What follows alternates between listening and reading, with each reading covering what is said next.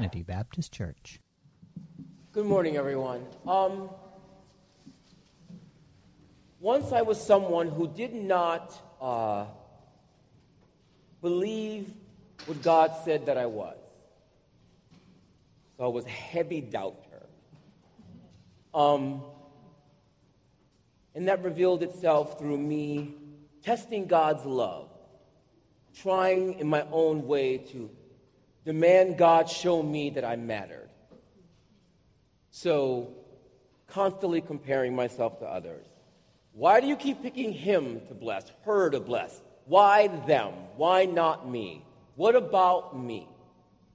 I'm not that bad. I haven't done that. I would never look and go there. So surely I should be blessed. So I was definitely one of, like the story in the Bible of the apostles going to Jesus and asking him which one is the greatest. So um, why not me, God? Who do you pick and why am not? Am I significant? Do I matter? Do I count? Do you love me? Do you hear me? Do you see me?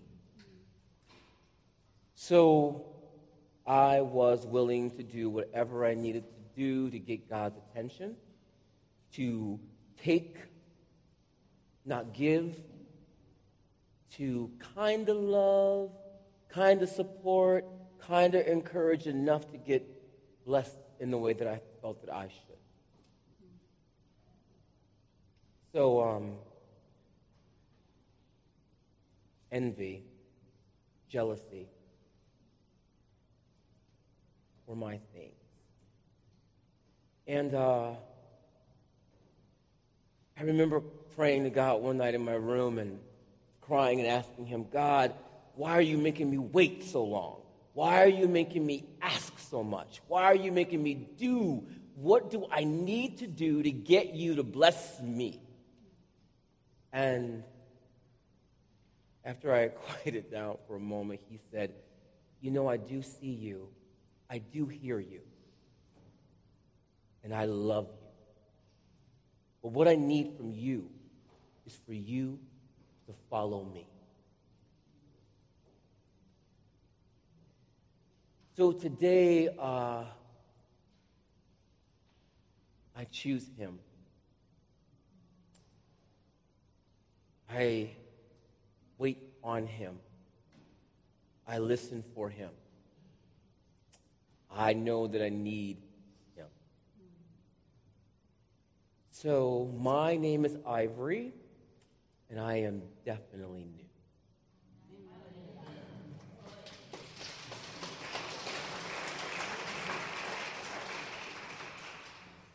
Now, a reading from the book of Luke, the healing of the demon possessed man.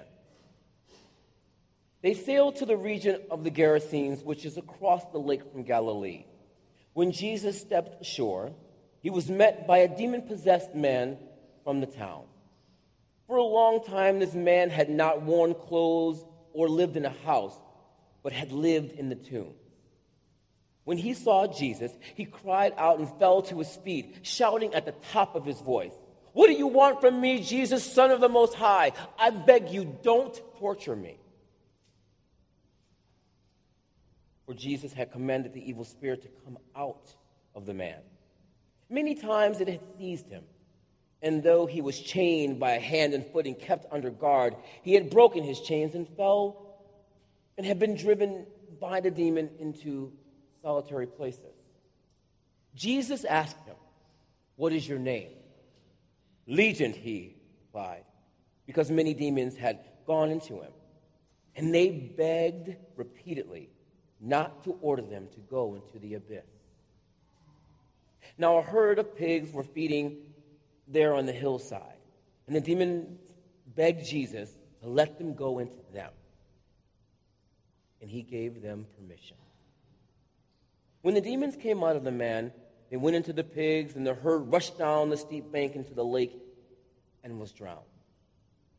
When those tending the pigs saw what had happened, they ran off and reported it to the town and to the countryside. And the people went out to see what had happened. When they came to Jesus, they found the man from whom the demons had gone sitting at Jesus' feet, dressed and in his right mind. And they were afraid. Those who had seen it told the people how the demon possessed man had been cured. Then all the people of the region of the Gerasenes asked Jesus to leave them because they were overcome with fear. So he got into the boat and left. The man from whom the demons had gone out begged to go with him, but Jesus sent him away, saying, Return home and tell how much God has done for you.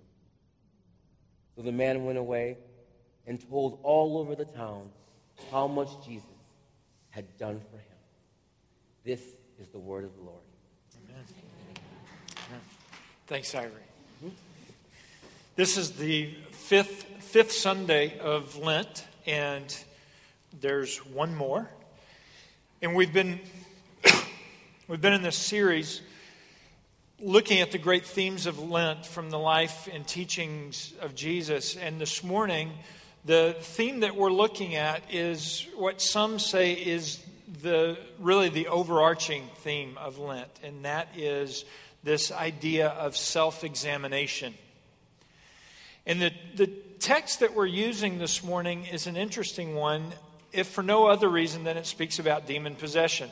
When was the last time you thought about demon possession? Anybody?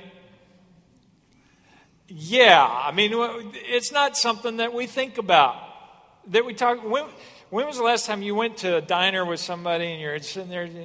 you know, I was watching reruns of America's Funniest Videos, and, and I started thinking about demon possession.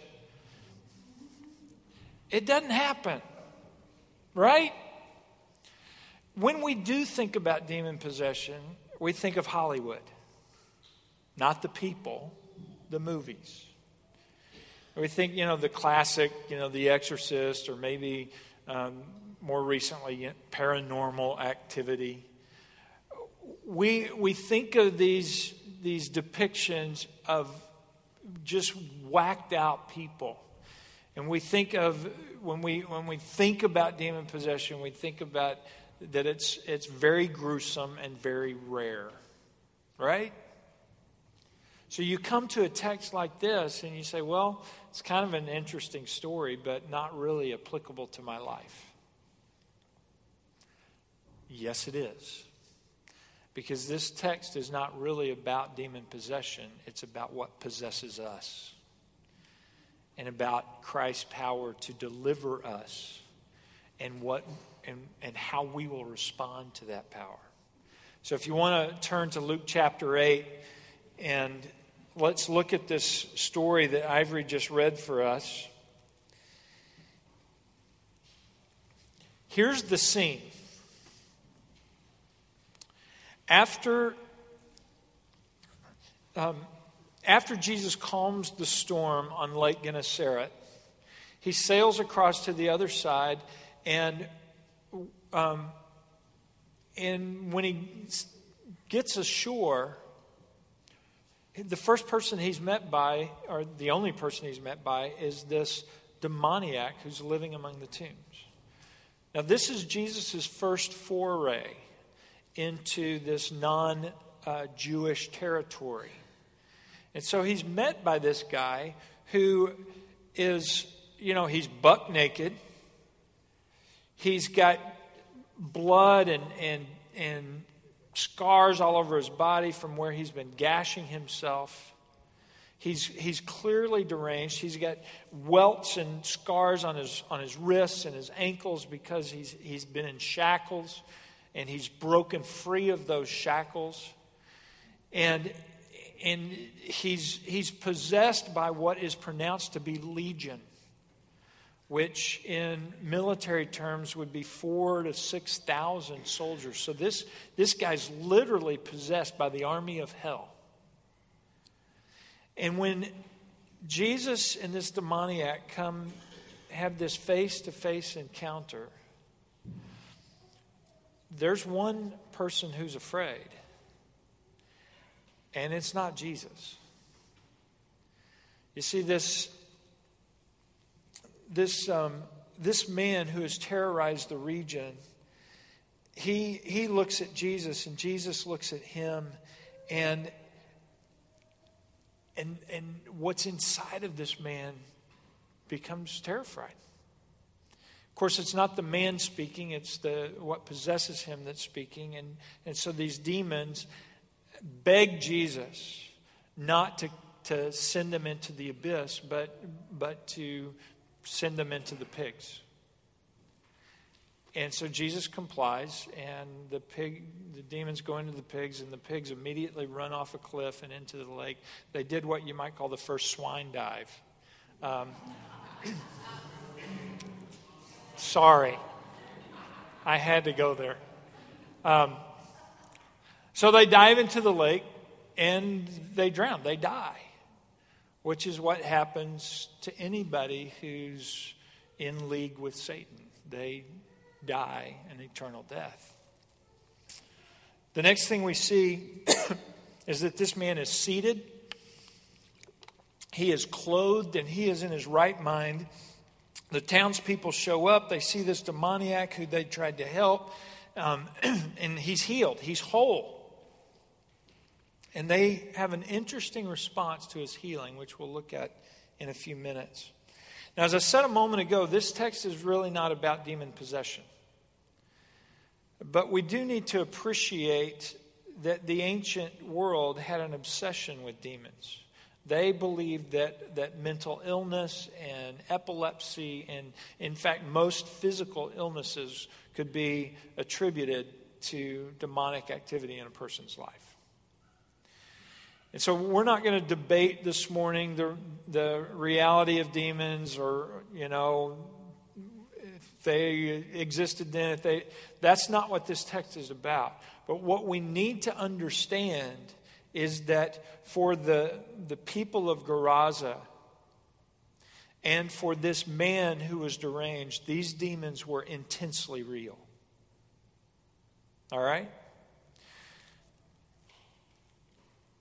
The essential element of this story, though, is not about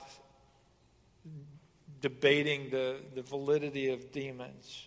It's about control. It's about whom or what possesses whom. It's about who or what is in charge. That's the issue. And I think it's interesting that the first insight that we get comes from the demoniac himself. In verse 28, it says, When he saw Jesus, he cried out and fell at his feet, shouting at the top of his voice, What do you want with me, Jesus, Son of the Most High God? Now, Jesus has never been to this region before. He's never done a miracle here, he's never taught here. When he lands, there's no crowd to meet him. And yet, these demons call him Jesus, the Son of the Most High God. They know who he is. What does that tell you? It tells me that, that the forces of the world that is outside of the physical realm know who Jesus is, that he is the one who has ultimate authority. Re- regardless of what side you are on, everybody knows who is ultimately in control. Um, James would later write, You believe there is one God good. Even the demons believe that and shudder. You see, these demons in this face to face confrontation with Christ, they recognize that they're the ones who should be afraid. And so they're shaking in their boots. If they wore boots, I don't know. This possessed man who has terrified the community, who has undoubtedly injured some who have tried to subdue him, who had the strength to break through chains, Jesus now walks up to him, takes authority over the demons, and orders their departure from this man um, whom they have they hold in bondage. Question: When you um, when you see somebody exhibiting crazy behavior on the streets of New York, what do you do? Do you walk up to them, hey, how you doing? Can I go get you some coffee or something? No. We avoid them at all costs. We go to the other side of the street. We, we do whatever we can so that we don't have to come in contact with them, right? But Jesus doesn't do that. Jesus goes right up to this guy and he takes authority over these demons and casts them out. The difference between you and me and Jesus is he has sovereign power to do that, and we don't. But here's something that we need to understand. If you are a follower of Jesus Christ, the scriptures tell us that greater is he that is in you than he who is in the world. Yes? Greater is he who is in us than he who is in the world. Ephesians 1 tells us that God wants us to know the incomparably great power that he's given us so that we can fight against the forces of evil. But the thing is, we can't do it in our own strength. We, we can't combat evil on our own. So, what does this text tell us about Jesus? It tells us that he is the Son of the Most High God who has power over the forces of evil, and he has power to deliver um, people from what possesses them. He is the one in control. That's what this text tells us about Jesus, but what does it tell us about us? In verse 29, Jesus commands the demons to come out. And in verse 30, excuse me, and in verse 30, he asks the man, What is your name? in essence, who are you? Which really is the basic question of life.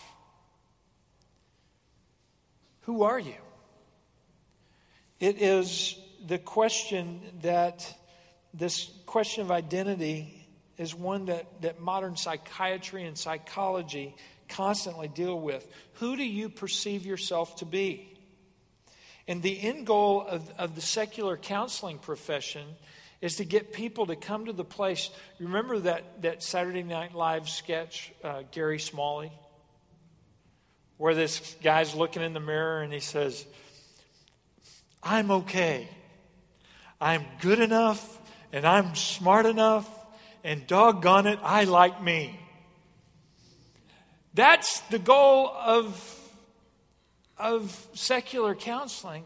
But, friends, what we need to understand is we are not okay in and of ourselves, we are not okay. There are things that possess us, and we cannot do anything about them. And, and just as the storm of the previous passage forced the disciples to come to grips with who they were, Jesus steps into the storm of this man's life and he asks, Who are you? And I would say, with, with great insight, this demoniac answers, My name is Legion. In other words, I've got all of these forces inside of me that are battling all these different things. And I don't even know, I don't know who I am. This is sometimes a problem for even the most stable of us. Thomas Jefferson wrote, All men are created equal. And yet, he kept slaves until the day that he died. So, which is it, Tom? Who are you? Leo Tolstoy, who was revered as one of the great Christian writers and thinkers of his age, his wife said that he never gave her a kind word or a cup of water. Leo, which is it? Who are you?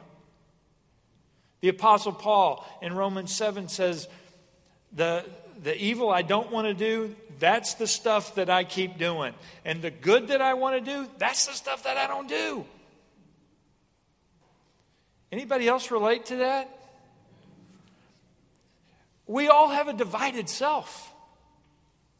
You know, more times than I want to admit, the evil I don't want to do, that's what I do. And the good that I do want to do, that I don't do. Why not? Because I'm legion. Because I, I've got all of these battling forces within me, and at the end of the day, I don't really know who I am in and of myself. That's what's going on with the demoniac. His God given identity has been lost. He has a divided self. He's living on the outer edges of society, and Jesus steps in. Jesus was the answer to his problems. And Jesus, this same Jesus who, who stilled the storm on the lake, comes in and stills the storm in this man's life. And that same Jesus can calm the storms in our lives and deliver us from the things that possess us. You see, like the demoniac, when we recognize who Jesus is, that he is the Son of the Most High God, and we come to admit who we are, that we are legion,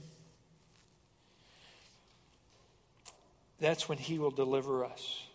And we will find in his presence the integration of life and become truly whole people.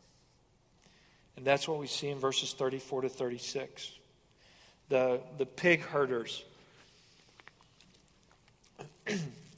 after seeing what had happened to their pigs, ran to town. They told the people, and then these folks come to see what had happened. Verse 35 says, When they came to Jesus, they found the man from whom the demons had gone out sitting at Jesus' feet, dressed and in his right mind. It says the man was sitting at the feet of Jesus, dressed and in his right mind. This same man who had been uncontrollable to the point of breaking chains has now recognized who is the ultimate authority of life. And with a clear head, he sits at the feet of Jesus in an act of submission. He is choosing to submit himself and his life to the authority of Jesus Christ. Friends, Christian freedom is a paradox the, the, the reality is, when and only when I submit to the Lordship of Christ am I truly free. When and only when I submit to the Lordship of Jesus am I truly free. Jesus said in, in John chapter 8, um, everyone who sins is a slave to sin, but if the Son sets you free, you will be what? Free indeed. If the Son sets you free, you will be free indeed. You see, only when we submit ourselves to the lordship of Jesus do we then enter into this, this abundant and free life that God has to give us as, as sons and daughters of the King. So, can we talk about the pigs for a few minutes? So, let's talk about the pigs. There have been a, there's a lot of speculation as to why Jesus allowed these demons to go into the pigs. Some people have said, well, the, the spirits, the demons were unclean, and, and as an act of judgment, Jesus sent the demons into the pigs because the pigs were also considered unclean. Yeah, I don't know. Uh, some people have said, well, if, he did it so the demoniac could really know that he'd been delivered because only if there was some visual sign that the demons went somewhere else would the demoniac really believe that he was free. Yeah, I don't know. you want to know what I think? well, I'm going to tell you. I think Jesus sent the demons into the pigs to show us that demons are not the only things that can possess us. Verse 34 tells us that the people heard about their pigs, and so in 35 they come to check it out. And when they find the man healed, but their pigs destroyed, this is how they respond. Verse 37 Then all the people of the region of the Gerasenes asked Jesus to leave them because they were overcome with fear. What were they afraid of? We hadn't seen, when Jesus does miracles, when Jesus makes people whole, what we saw last week is the crowd goes with him and they're exuberant. What were they afraid of? Instead of recognizing that they are in the presence of the Son of the Most High God and rejoicing that this man is now whole, they are distressed by what happened to their pigs. They weigh the situation. One of our, one of our neighbors, who's been this dangerous lunatic for years, is now well, but, but it's cost us our business, it's cost us our property, it's cost us our pigs. And that cost was too high for them. So they said, in effect, Jesus, we would like it if you would leave us now. You see, we'd rather have a few crazies around than have our property destroyed. And if that's the cost of healing and wholeness, if, if the cost of, of healing and wholeness is for you to have control in our lives, Jesus, thanks, but no thanks. We'd like it if you would leave. Now, we look at this and, and we say, well, those people are nuts. I would never choose pigs over Jesus. Right? How often do we choose pigs over Jesus? How often do we let the things that possess us control our lives instead of submitting to the Lordship of Christ. Um, you see, they made a choice between their way of life and the life offered by the Son of the Most High. Suppose for a moment that these pigs represent a year's salary. All right? And we've got a friend. Um, Ross Queener over here. Ross, stand up. Um, Ross is one of our elders, and Ross is, is a great friend to me and to many of us. I love Ross with all my heart. And let's say for a moment that Ross has an emotional breakdown and becomes deranged.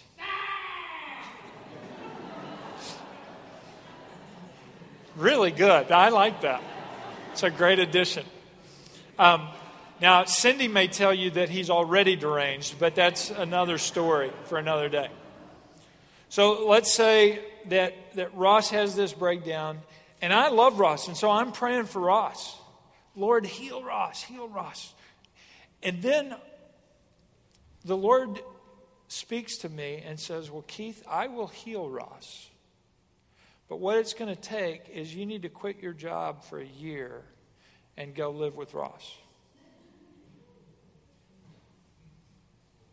You, you, you can sit down now. Thank you.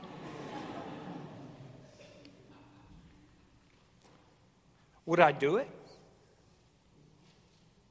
Would you do it? See, I don't know if I would. I love him, but that's my job. That's a year's salary. I mean, we could all chip in together and, and, you know, come up with funds so that we could send him to a really good hospital, you know, or an asylum somewhere.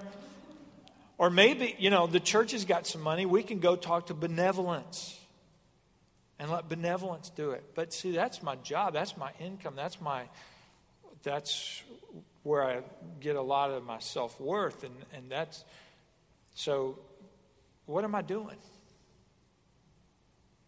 I'm choosing pigs. Because if I have a clear word from the Lord as to what I need to do, and I choose to do something else, I'm choosing pigs.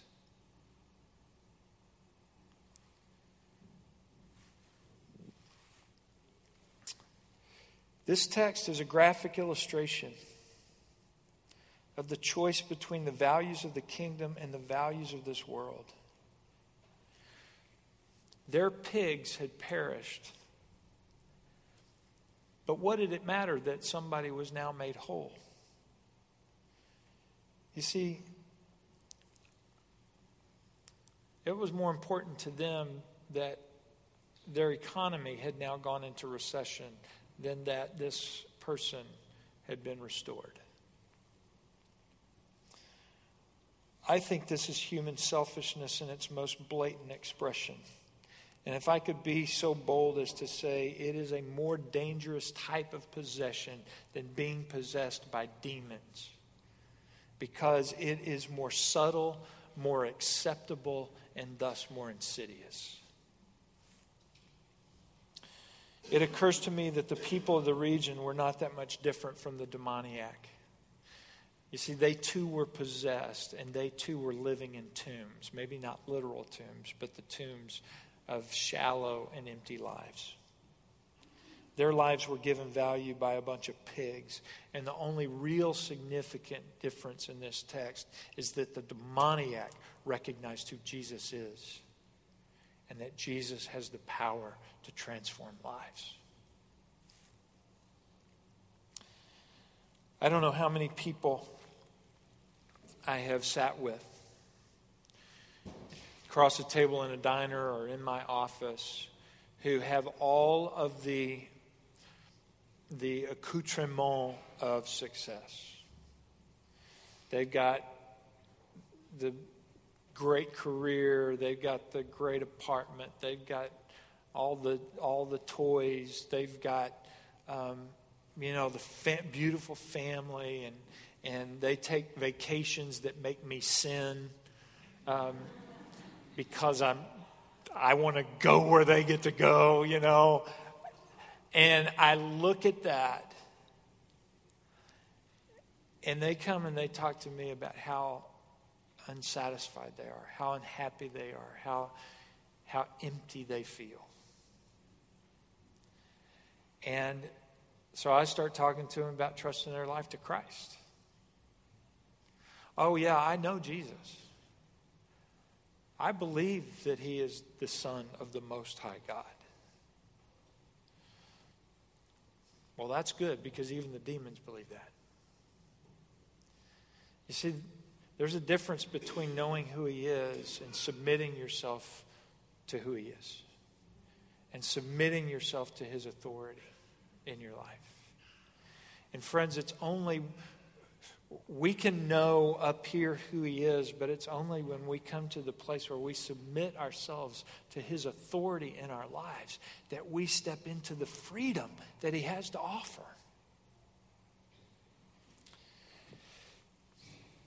I love how this story ends. Verse 38 the man from whom the demons had gone out begged to go with Jesus. This guy doesn't say, Cool, I'm healed. Thanks, Jesus. Look me up next time you're in the region. He doesn't say, hey, if you'll give me a calendar of your speaking engagements, I'll try to catch you next time you're in the area. No, this guy begs to go with Jesus. He has this um, heartfelt commitment to follow the Savior. He's, he's willing to leave it all behind. So, how does Christ respond? Jesus sent him away, saying, Return home and tell how much God has done for you. This guy wants to go into occupational ministry, but Jesus says, No, you go home and you be a witness in your community. You see, following Christ doesn't always mean that he calls you to leave everything behind, but following Christ does always mean that you are willing to leave everything behind if He asks. More often than not, He wants us to stay and be a witness where we are.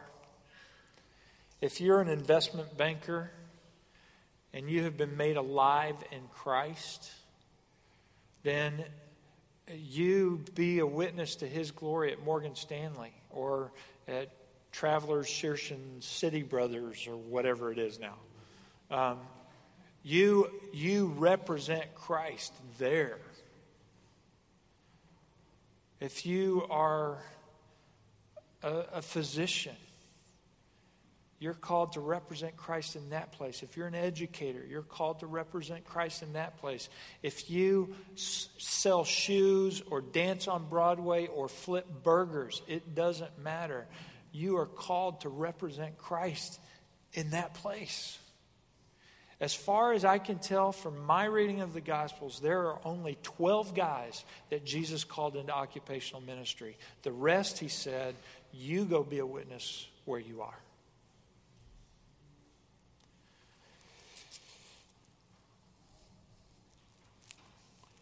The challenge of this text, the challenge this morning, is this great theme of Lent of self examination.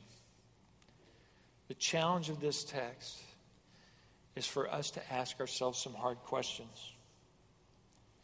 What possesses you? What controls your life? What are your pigs? Is it your career? That you find your identity in what you do? Is it your, your stuff? That you're driven by what you have or, or, or what you want? Is it your reputation that, that the most important thing about you is what others think about you? What, what is it that controls you? What, what is it that Jesus says um, that causes you to ask Jesus to leave? What masters you? Jesus said, You cannot serve two masters. You have to choose one. And the question is not, um, Is Jesus Lord? Because he is. The question is, Is he Lord of your life? And are you willing to leave everything behind if he asks? Or are you more concerned with your pigs? Let me pray for us.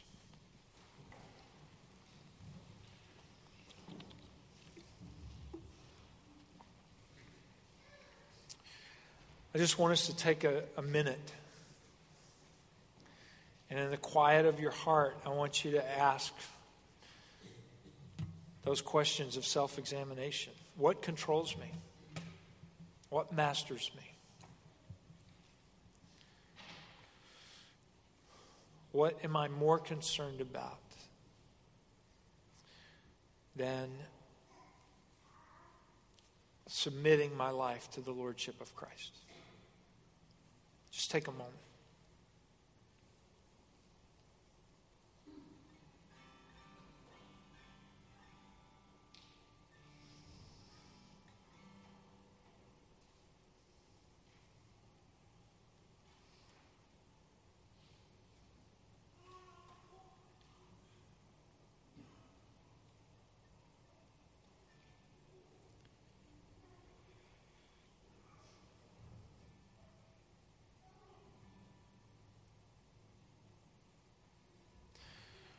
Lord, we all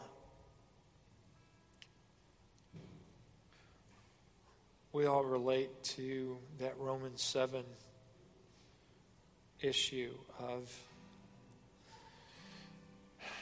of having a divided self of not doing what we really want to do and, and doing the things that we don't want to do.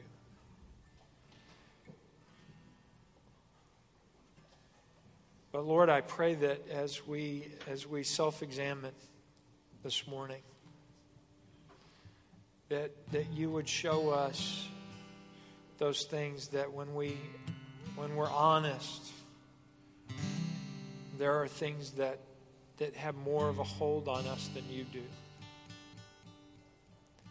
And I pray this morning that that you would help us to lay those at your feet, that that we would allow you to clothe us in your righteousness, that we would allow you to give us the mind of Jesus as we come and submit to your lordship in our life and we sit at your feet.